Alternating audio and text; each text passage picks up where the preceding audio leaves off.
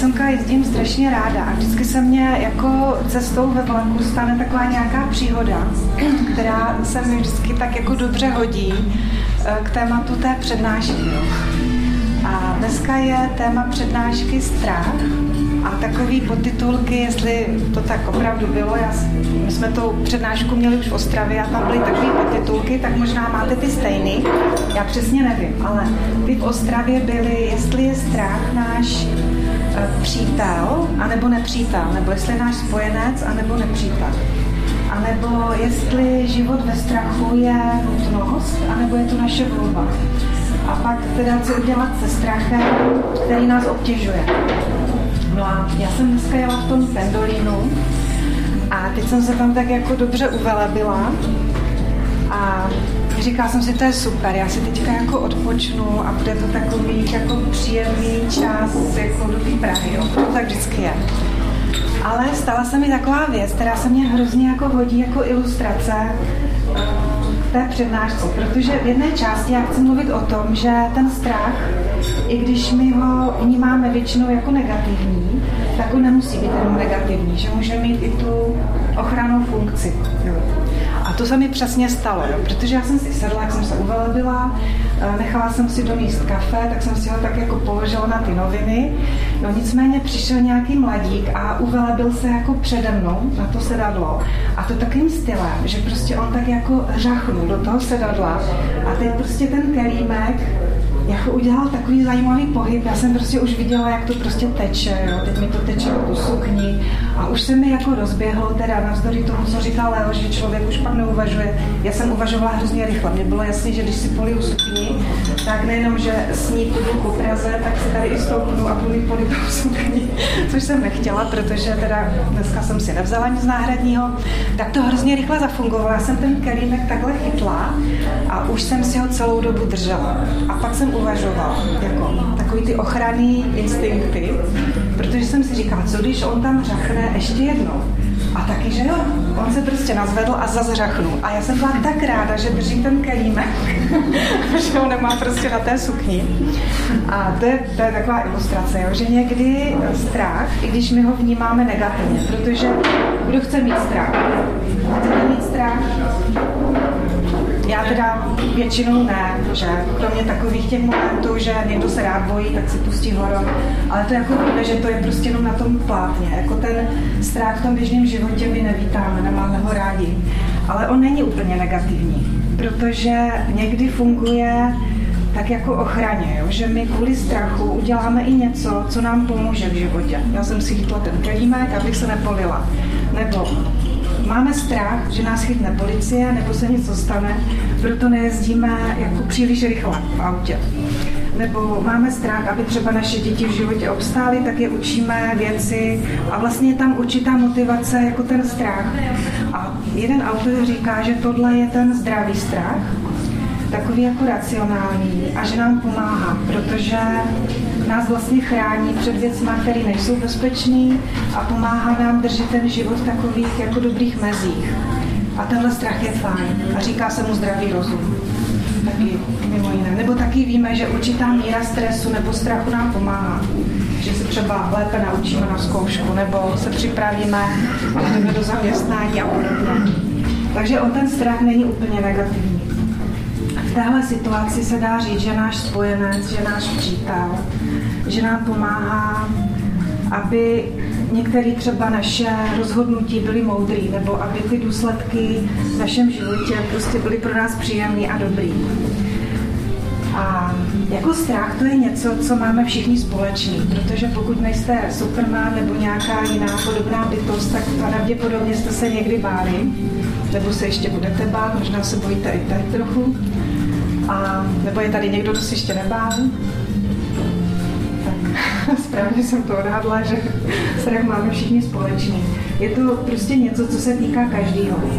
A my se lišíme v tom samozřejmě, za jakých okolností se bojíme, eh, jak moc se bojíme, jakou intenzitu třeba takových těch úzkostných nebo strachových reakcí máme a třeba jak často se bojíme. Protože jsou lidi, kteří se bojí tak, řeknou, tak dvakrát do roka se bojím, někdo se bojí každou druhou hodinu. Prostě jsme v tom hrozně různí.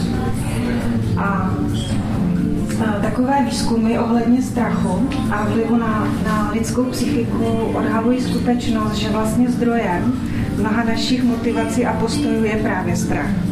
A možná si to někdy uvědomujeme, někdy ne, možná jsou takové momenty, kdy nám to dojde víc, ale jako když jsme upřímní sami k sobě a položíme si tu otázku, kolik jakoby našich rozhodnutí nebo kolik z našeho jednání je úplně svobodných, jo, že jsme bez strachu.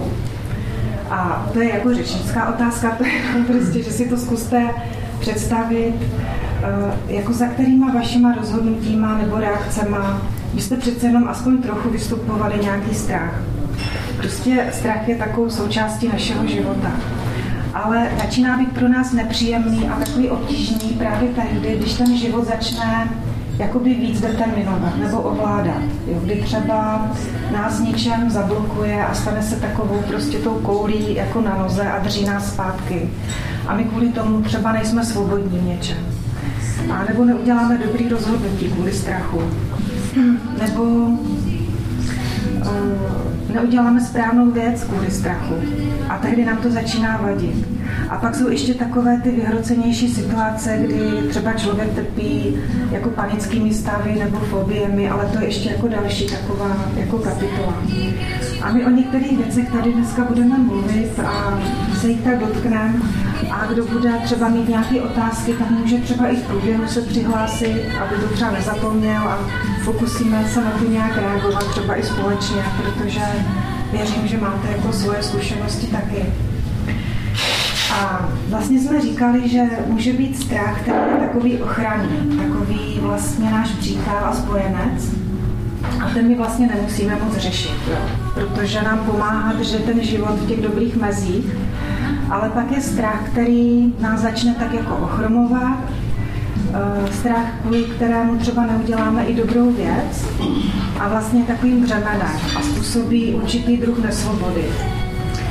A co myslíte, že je takový možná nejběžnější strach, kterým jako zápasí mladí lidi?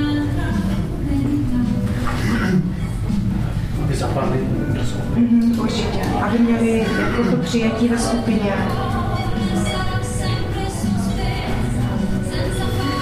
Jako je zjištěný, že možná jedním z takových nejběžnějších strachů je strach, že nebudu milovat, jakoby nebudu umět milovat, anebo že nebudu milován. Že to je taky něco, z čeho prostě míváme strach. že vlastně tím pádem náš život nebude mít jako ten smysl, který vlastně člověku přináší to naplnění v té stavové oblasti. Nebo máme možná strach z toho, jestli uspějeme v životě, jestli se nám třeba podaří vystudovat věc, nebo předmět, který nás prostě bude bavit a který nás taky uživí, jestli prostě budeme úspěšní v životě. Nebo někdy můžeme mít strach z toho, že se třeba stanou věci, které nemáme úplně pod kontrolou. No, protože eh, kolik věcí my v životě jsme schopni kontrolovat.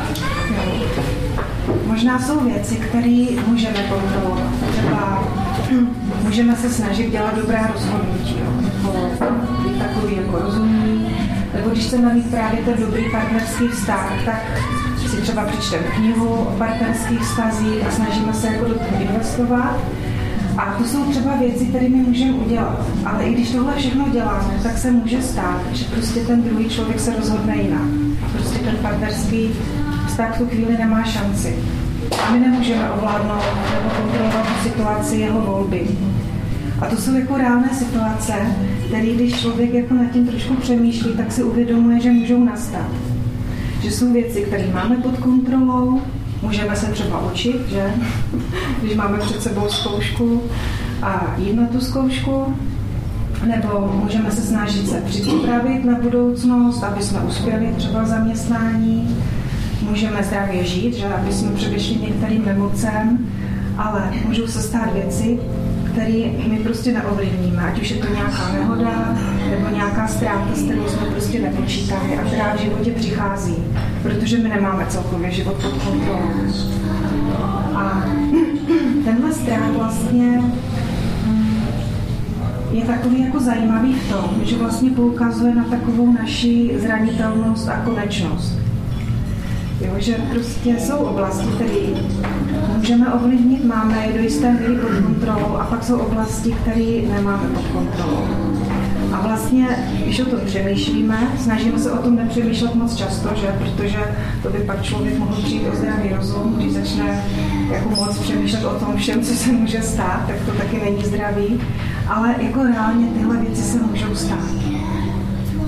A já se teďka vrátím ještě k tomu, jako, že můžeme přemýšlet o tom, jaký jsou kořeny našeho osobního strachu. Proč někteří lidi se bojí víc? Přemýšleli jste o tom někdy? Osobnostní předpoklady. Osobnostní Výborně. A dá se vlastně obecně říct, že častěji se bojí lidi, kteří jsou introvertně zaměření. Prostě takový ti melancholici, flegmatici, protože oni mají ty reakce dovnitř že ten cholerik, sangvinik reaguje častěji hněvem. Neznamená to, že by neměl nikdy strach, sangvinik nebo cholerik, ale taková typičtější reakce je strach u těch introvertů. Jo, prostě ten člověk je tak zaměřený a ono to někdy pomáhá, když si uvědomím, jestli jsem víc ten introvert nebo extrovert tak a tím pádem vím, že moje typická reakce je třeba častěji ten strach, tak už to poznání mi někdy dává takový nadhled. Jo, že si řeknu, no jo, tak zase nemusím podléhat panice, to je přece moje poznání, jako to, jak jsem nastavený, jo, že budu spíš mít strach, že ten sangvinik se třeba spíš naštve, nebo ten cholerik. Potom uh, se dá říct, že to je třeba takový jakoby rodinný ovzduší, kterým ten mladý člověk nebo dítě vyrůstá. A to je to, o čem se v té rodině jako třeba rodiče, prarodiče baví. A z čeho vyjadřují, že mají obavy. Jo. Tak zkuste si představit svoje dětství, o čem se bavili vaši rodiče, z čeho měli obavy. Třeba jestli to byly, jako jestli vyjdou z penězma, nebo nebo třeba tam byla přítomnost nějaké nemoci, takže to ovzduší bylo takový, že ta rodina víc přemýšlela o tom, jako že prostě je to reálný, jako nějaký onemocnění, jo, nějaká autonehoda se stala a teď ta rodina je toho plná a vlastně to ovzduší, který třeba takovým citlivým období pro to dítě nebo mladého člověka jako vytvoří něco, čemu se říká takovou emoční stopu. Že prostě ten člověk se vlastně učí se bát některých věcí a některých situací. A ono vlastně moudrý je, když ty rodiče některé ty svoje obavy před dětma neventilují. Ale přesto se to stává. Třeba protože v té rodině třeba chybí tatínek, nebo tak komu to ta maminka řekne, že? Tak to řekne dospívajícímu synovi nebo dceři. A jako ten mladý člověk prostě s tím vyrůstá, že tohle jsou věci, kterých jako které jsou takový jako vratky a já se toho asi budu bát, jo? nebo se toho můžu bát. Samozřejmě vždycky je tam důležitý takový i osobnostní předpoklad toho mladého člověka, protože jsou skutečně děti, na který se to nepřenáší.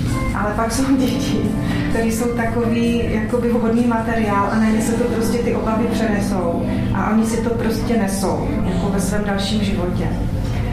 A já jsem třeba hrozně ráda, že moje maminka toto nedělala, jo? že i když třeba neměla jednoduchý zaměstnání, byla výtvarnice a to je takový, že někdy prostě ty zakázky jsou, někdy nejsou, někdy ilustrovala knížku, někdy jako vlastně čekala na práci, tak ona nikdy neměla jako strach z toho, že nebude práce a neřešila to s náma.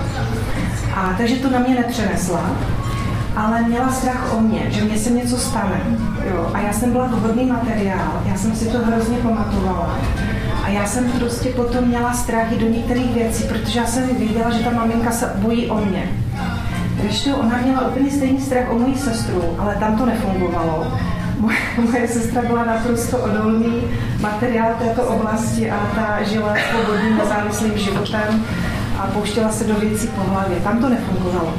Takže ono je to tak, že tam se musí někdy sejít víc faktorů, jakože ta osobnost je k tomu nějakým způsobem jako nakloněná, aby spíš měla ty strachové reakce a aby jako přejala i ten jakoby to ovzduší toho, čeho se ta rodina bojí, nebo čeho se ti blízcí lidé bojí v té rodině a vlastně se učí bát některých situací. Takže je to osobnostní jako předpoklad, je to i to ovzduší, kterým tom ten mladý člověk vyrůstá a čeho se vlastně učí bát. A potom ještě k těm kořenům osobního strachu. Hmm. Vlastně to souvisí třeba eh, s aktuální nějakou jako závažnou situací, že to je nějaká ztráta, prostě, kterou prochází ta rodina a že to třeba může být ta autonehoda, že se něco stane reálně a teďka ta rodina to třeba prožívá, mají strach, třeba to dítě má strach nastoupit do auta, rodiče mají strach, že se to prostě váže k něčemu, co se stalo teď. A nebo je potom strach, který se váže k něčemu, co souvisí s novou etapou v životě toho člověka. On do té doby to neřešil, ale teďka vlastně čelí novým výzvám, novým skutečnostem. Jo. Třeba čeká ho náročnější zaměstnání a zcela přirozeně má strach. A nemusí mít strach, který ho plně jako znehybní. Jo, to už je pak něco, co on potřebuje řešit. Ale může mít prostě jakoby strach do toho jít. A potom jsou ještě strachy, které souvisí s něčím, co se třeba stalo hluboko v minulosti a co ten člověk nemohl zpracovat z nějakého důvodu. A ono se to potom projeví v pozdějším životě ve formě fobie. Jo, že to je zjištěno, že v pozadí mnoha fobií je jako nespracovaný zážitek z raného dětství. Určitě jedna z takových jako známých fobií, to znáte třeba strach z uzavřených prostor Jo, že se třeba zjistí postupně, že se třeba to dítě odstlo v místnosti pod ně, prostě zavřený dveře, rodiče si třeba neuvědomili, že to prostě nezvládne, že by potřeboval aspoň to světýlko nebo po otevřený dveře, ale jako, že rodiče mají nějaký zásady, tak to dítě takhle zavírali a v pozdější době třeba řeší ten člověk to, že má strach v uzavřených prostorách nebo není, není schopen jít výtahem. Jo, že když se jde potom po stopách toho, odkud to pochází, tak je to něco, co ta psychika prostě nespracovala tenkrát.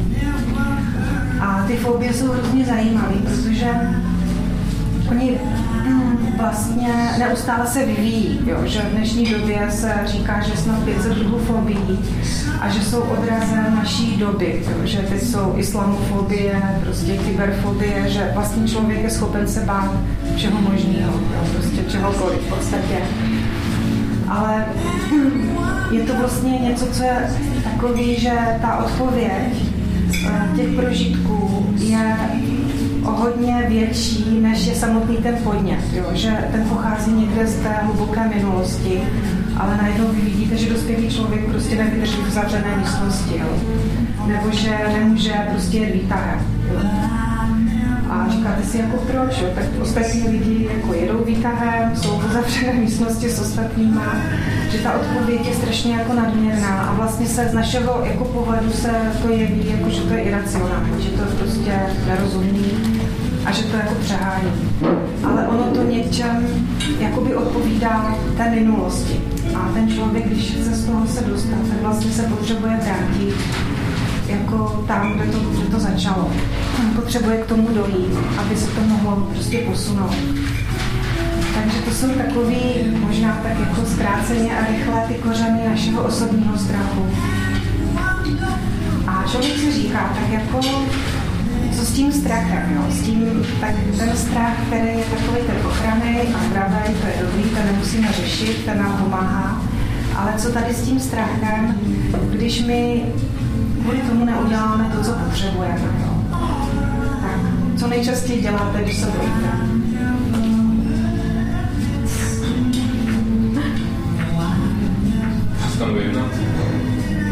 Že se stáneš?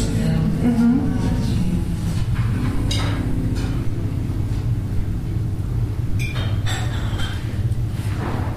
Já jako... Možná no. spíš jako začala strašně horečná Ano, nebo takový horečný, horečná činnost, no. No. Nebo Útěk. No, nebo já třeba vždycky, mě to jako zarazí, jo, že teďka najednou jako, naopak nejsem schopná reakce, jo. Ale jak se s tím právě vypořádat jako dobře, jo.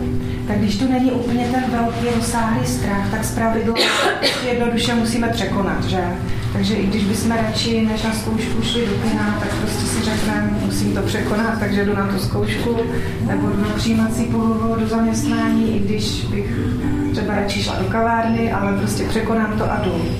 Ale v momentě, kdy nás to jako víc ovládá, tak ten člověk jde, ale jako ten strach ho vlastně ochromuje a on ze sebe ani nevydá to, co třeba umí, jo, protože ten strach ho prostě drží v zajetí. A tam je právě ten moment, kdy se potřebuje tím zabývat. A rozhodně, co by neměl dělat, je jako, že by neměl strach potlačovat. Jako tento strach. Jo? Neříkám ten, kdy normálně to překonám a jdu. Prostě, jo? Třeba nebo nasednu znovu do toho auta a jedu, i když třeba se stalo to, že byla nějaká ta auto nehoda. Protože to je nejlepší. Jako, že, že když se to odaluje, to nasednutí do auta, tak prostě nepomáhá tomu člověku, i když to prožil něco takového, jako je auto nehoda. Takže neměl by to člověk potlačovat, měl by si ho přiznat a dát jako pojmenovat ho. Prostě uvědomit si, jako čeho se bojí. A pokud to aspoň trošku jde, tak si odpovědět na otázku, a proč se toho bojí. No. A už to nám někdy pomůže jako získat takový jako odstup nebo náhled. Neměli bychom to potlačovat, protože nebo přehlušovat něčím, třeba, nevím, alkoholem nebo drogama, protože to není řešení.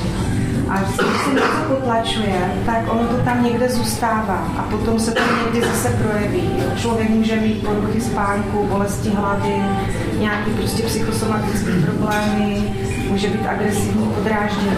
To všechno s tím souvisí, že třeba tam je někde něco, co se prostě potlačilo a to tam je a nevyřešilo se to. Takže první krok je uh, uvědomit si, čeho se bojí a proč. Pokud to aspoň trošku jde, tak si prostě uvědomit, proč se toho bojí. A tady je taková jako zajímavá věc, že my někdy uh, nemáme úplně jako správný definice některých jako věcí. Že třeba když se člověk, takový příklad, když se člověk bojí neúspěchu, tak třeba ho to vede k tomu, že ani do té situace nejde, protože už se bojí, že neuspěje, jo? tak se radši drží zpátky. Ale co je vlastně jako definice úspěchu nebo úspěšnosti u toho člověka? A on třeba zjistí, že to znamená, že vlastně musí být první. Jo? Že musí být teda, když je úspěšný, tak v jeho chápání to znamená, že musí být opravdu jako nejlepší. Nebo že musí třeba získat tady tohohle člověka. Ono někdy pomůže, když člověk si to předefinuje. Když si uvědomí, že úspěch není to, že teďka zrovna musí být první, ale že úspěch je i to, že sbírám zkušenosti. A že třeba za sérii omylů a různých třeba neúspěchů potom může přijít nějaký úspěch a vlastně se to podaří. A člověk jako sbírá zkušenosti a že to i to můžeme považovat jako za něco, co nám prostě později tu úspěšnost přinese. My si to někdy potřebujeme předefinovat, jo? protože máme nějaké svoje vnímání, nějaký jako rámec, skrze který se díváme na různé jako události našeho života. A když o tom přemýšlíme, tak třeba zjistíme, že potřebujeme jít tak jako trošku hlouběji a uvědomit si, co jsou taková naše hluboká přesvědčení jo? o věcech, co má smysl, nebo co znamená být šťastný, úspěšný a podobně. A tady v tomhle momentě nám často může pomoct někdo, kdo je prostě moudřejší, zkušenější a nás třeba dobře zná. A už během toho rozhovoru člověk třeba si uvědomí, no jo, ale já si vlastně myslím tohle, ale ono by to mohlo být jinak. Ještě by to mohlo mít jako jin, jiný rozměr. Mohlo by to vypadat jinak. Takže my potřebujeme si uvědomit, čeho se bojíme, proč se toho bojíme, možná jaký jsou takové naše hluboké přesvědčení o tom, co má v životě smysl, nebo co nás učiní šťastnýma, nebo pro co stojí za to žít. A možná některé ty definice trošku poopravit. A potom eh, je hrozně důležité jako se postavit tomu strachu a prostě do toho jít. Jo, když mám třeba strach, hm, já nevím, eh, blízkých vztahů, a teďka je třeba na blízkosti někdo, s kým si rozumí ale pokud do toho nepůjdu, tak vlastně nezakusím tu možnost jako toho přátelství anebo toho partnerství. Protože ten strach, když vás drží zpátky, tak vlastně pak neuděláte nic. A já když jsem tady tu přednášku měla pro studenty v Ostravě, tak nějakým, nějakým kanálem se to dozvěděla maminka uh, mýho, teda Patriková kamaráda, jako ze školy. A bylo vidět, jako, že to téma ji prostě zajímá, že jako řeší prostě strach ve svém životě. A ona říkala, že by chtěla přijít. Jsem mi říkala, jako, že jo, že ať přijde, že, že je to pro studenty, ale že vypadá studentsky, že tam jako zapadne. Tak ona jako přišla a ona si to jako vyslechla a připadalo mi, že ona chce ještě nějakou odpověď, kterou jako někdy, kdyby lidi chtěli takovou odpověď, jako že máte kouzelným proutkem a ono se to vyřeší. A já jsem jako viděla, že ona úplně nenašla ty odpovědi během té přednášky. A tak já jsem jako říkala, že možná, když člověk začne uvažovat jako o duchovních věcech, takže to mu dá prostě takový pevný základ pro život. A ona se tak jako na mě překvapeně dívala, protože vlastně do té doby jako nikdy nic neslyšela o duchovním světě, o duchovním životě. Tak já jsem jí jako řekla, že že vím, že ten pevný základ pro můj život a existenci je to, že vím, že tady někdo je, s kým můžu mít osobní vztah a že to je Bůh a že on můj život drží. A vím, že ona byla taková jako překvapená. Ale tak už jsem pak s ní dál nemluvila, už jsem si říkala, už to jako nechám.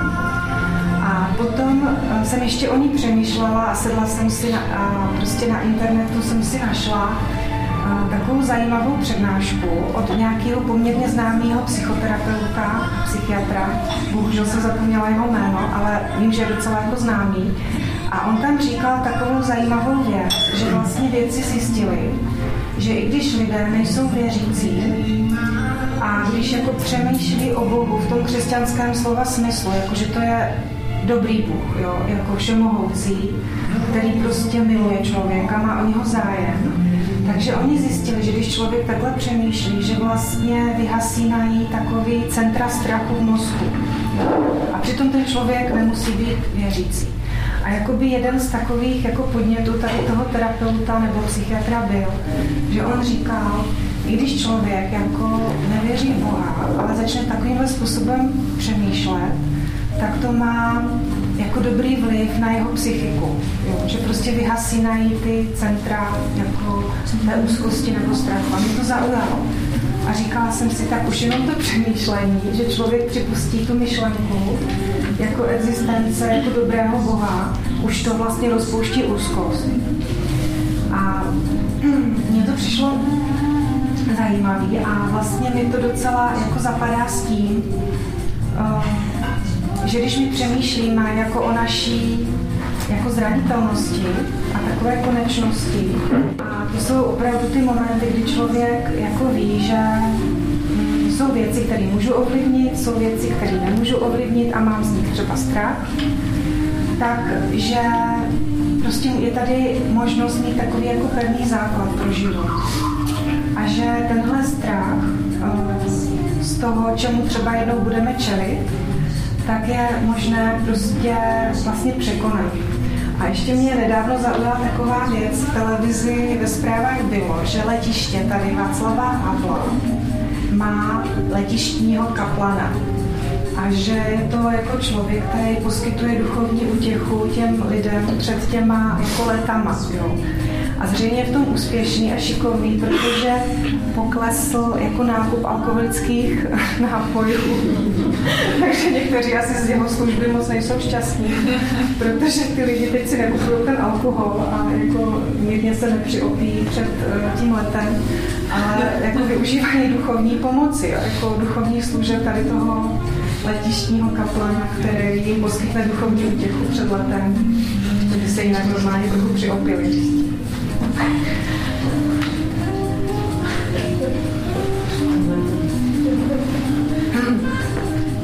Takže a to je takový jako, jako duchovní rozměr toho našeho strachu. A vlastně my jsme mluvili o kořenech našeho osobního strachu a možná se teď dostaneme k původu strachu, kde se vůbec strach vzal tady na té zemi a proč my jako čelíme jako situací, které nejsou příjemné, vnímáme je negativně a proto třeba máme strach.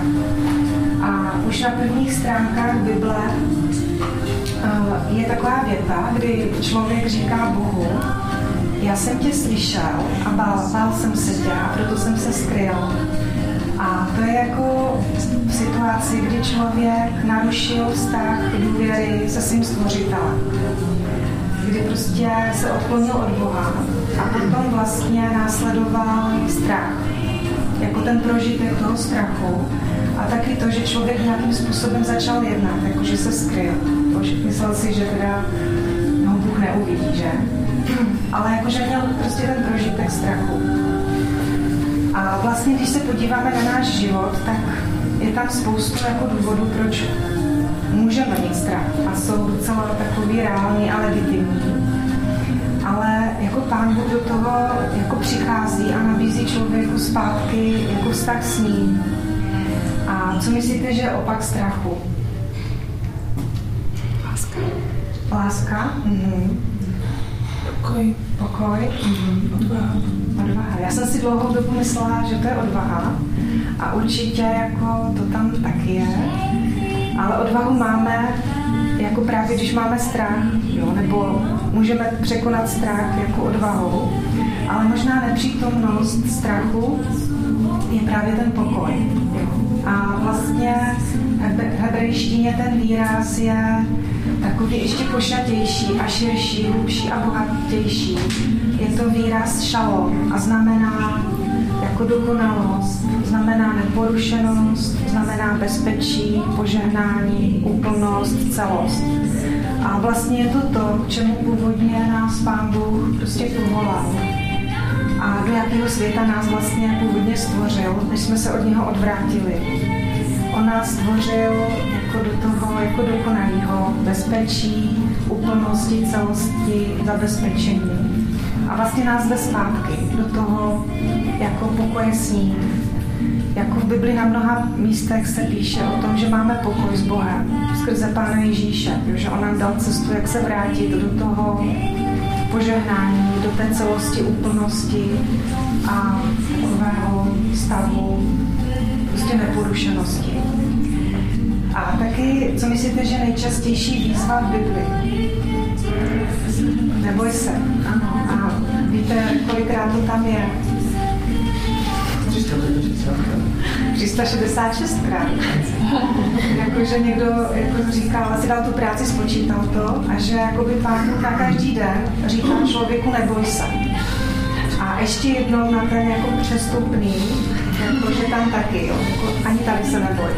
A vždycky je tam jako důvod, jakože pán Bůh říká, neboj se, protože já budu s tebou, neboj se, já tě provedu, nebo neboj se, já jsem tvůj štít, jo, nebo já jsem tvoje pomoc. Vždycky udává důvod, proč se nemáme bát.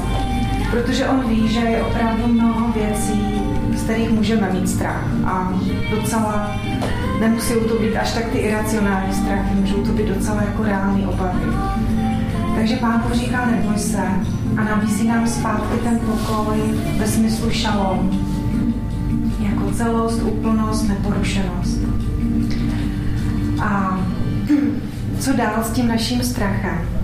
Když máme třeba možnost získat ten pevný základ pro náš život a vlastně získat ten pokoj, i tak můžeme mít někdy strach. A tam se Bible i poznatky moderní psychologie docela zhodují, že je hrozně důležitý to, o čem my přemýšlíme. Jo. Jaký je obsah naší mysli, tak takový jsou pak i naše prožitky. Když je ten um, obsah pozitivní a je tam jako očekávání dobrých věcí, tak i ty pocity časem budou víc odpovídat tomu, že tam bude víc ten pokoj a radost.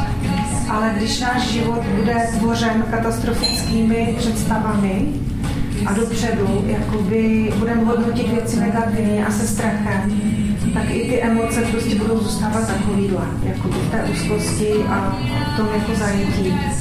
Takže kromě toho, že potřebujeme pojmenovat ten strach, jako dát mu jméno, tak si možná odpovědět na tu otázku, proč se toho bojíme, pokud možno se tomu postavit čelem, to znamená, že i třeba vypracovat si nějaký svůj plán, jak třeba tu konkrétní věc nebo obavu ve svém životě, jaký jako můžu zvládnout, třeba i s pomocí někoho, tak eh, je ještě doporučení eh, pěstovat něco, čemu se říká pozitivní samomluva. Jo. Jakože to je to, co si, ne, že budete chodit po pokoji a jako něco si prebentit, tak nemusí dopadnout, ale jakože mít v mysli pozitivní obsah. Jo. Jako přemýšlet dobře o věcech. Jako neříkat si, a to skončí špatně, to skončí špatně, ale říkat si, ne, to by mohlo jako být a prostě protože třeba tam jsou šikovní lidi, nebo protože jsem se dobře na to připravil. Jo. Jako samozřejmě ono to musí být nějaký základ, jo, že když člověk eh, to vezme jenom tak povrchně a není dostatečně třeba připravený a bude si říkat, že to dobře dopadne, ale to opravdu nemusí dobře dopadnout. Takže mít pozitivní samoumluvu na nějakým reálným základě. Takže tolik, tolik taková jako možná pár myšlenek o strachu. A jestli třeba máte nějaké otázky, nebo byste to chtěli doplnit, nebo něčeho se dotknout víc, tak je příležitost.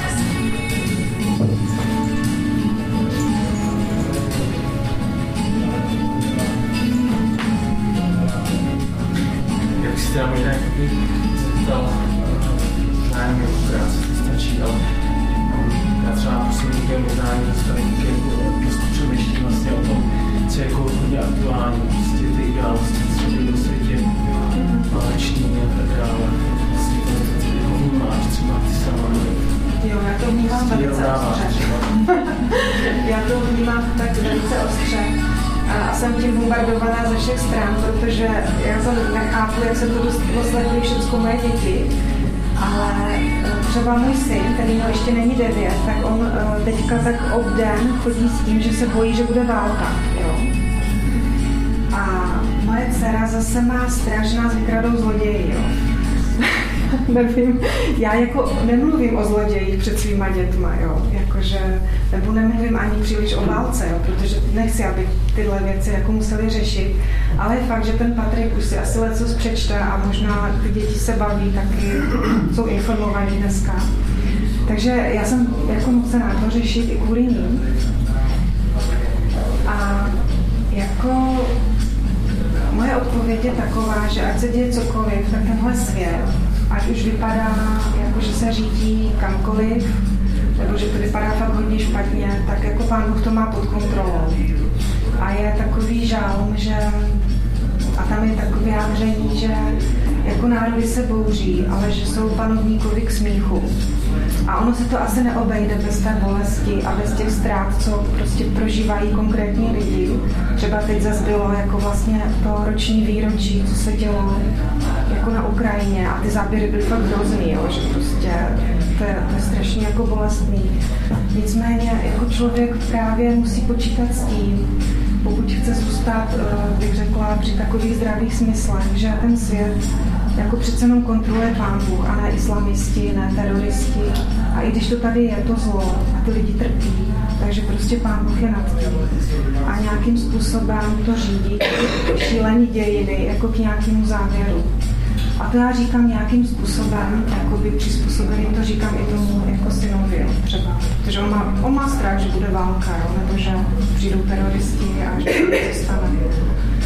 Tak ono je to vlastně něčem reálný, ale myslím si, že nás to i učí fakt přemýšlet ještě o tom, že ten náš život, tak jako tady žijeme, že to není všechno. Jakože Pán Bůh nás stvořil pro věčnost, pro vztah s ním a stvořil nás i s tou touhou po věčnosti. A to jsou momenty, kdy my si uvědomujeme, že nemáme všechno pod kontrolou a že jsme zranitelní a že ten náš život tady je konečný.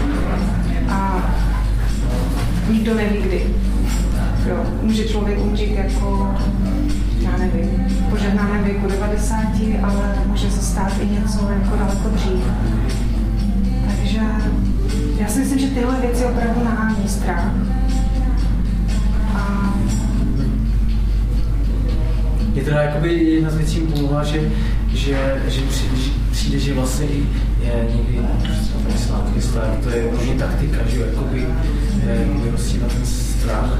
je to jejich taktika, je jakoby může vlastně uvědomit město. A, a já teda jako křesťan tak, taky přemýšlím o věčnosti, že jo, nebo že mám naději, že způsobem se s tím třeba taky vyrovnávám.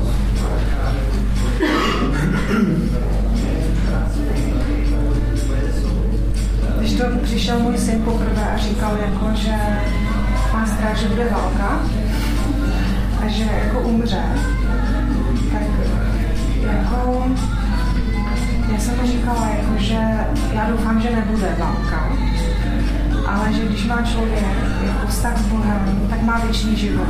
Jo? A že to je prostě jako naděje, která má reálný základ, jo? že to není jenom takový nějaký, jak řekla, umělý eh, udržování nějaké naději, ale že to je něco, co má reálný základ, že Bůh opravdu existuje a má to pod kontrolou, ať už to vypadá jakkoliv. Tak se pan velice vroucně modlil.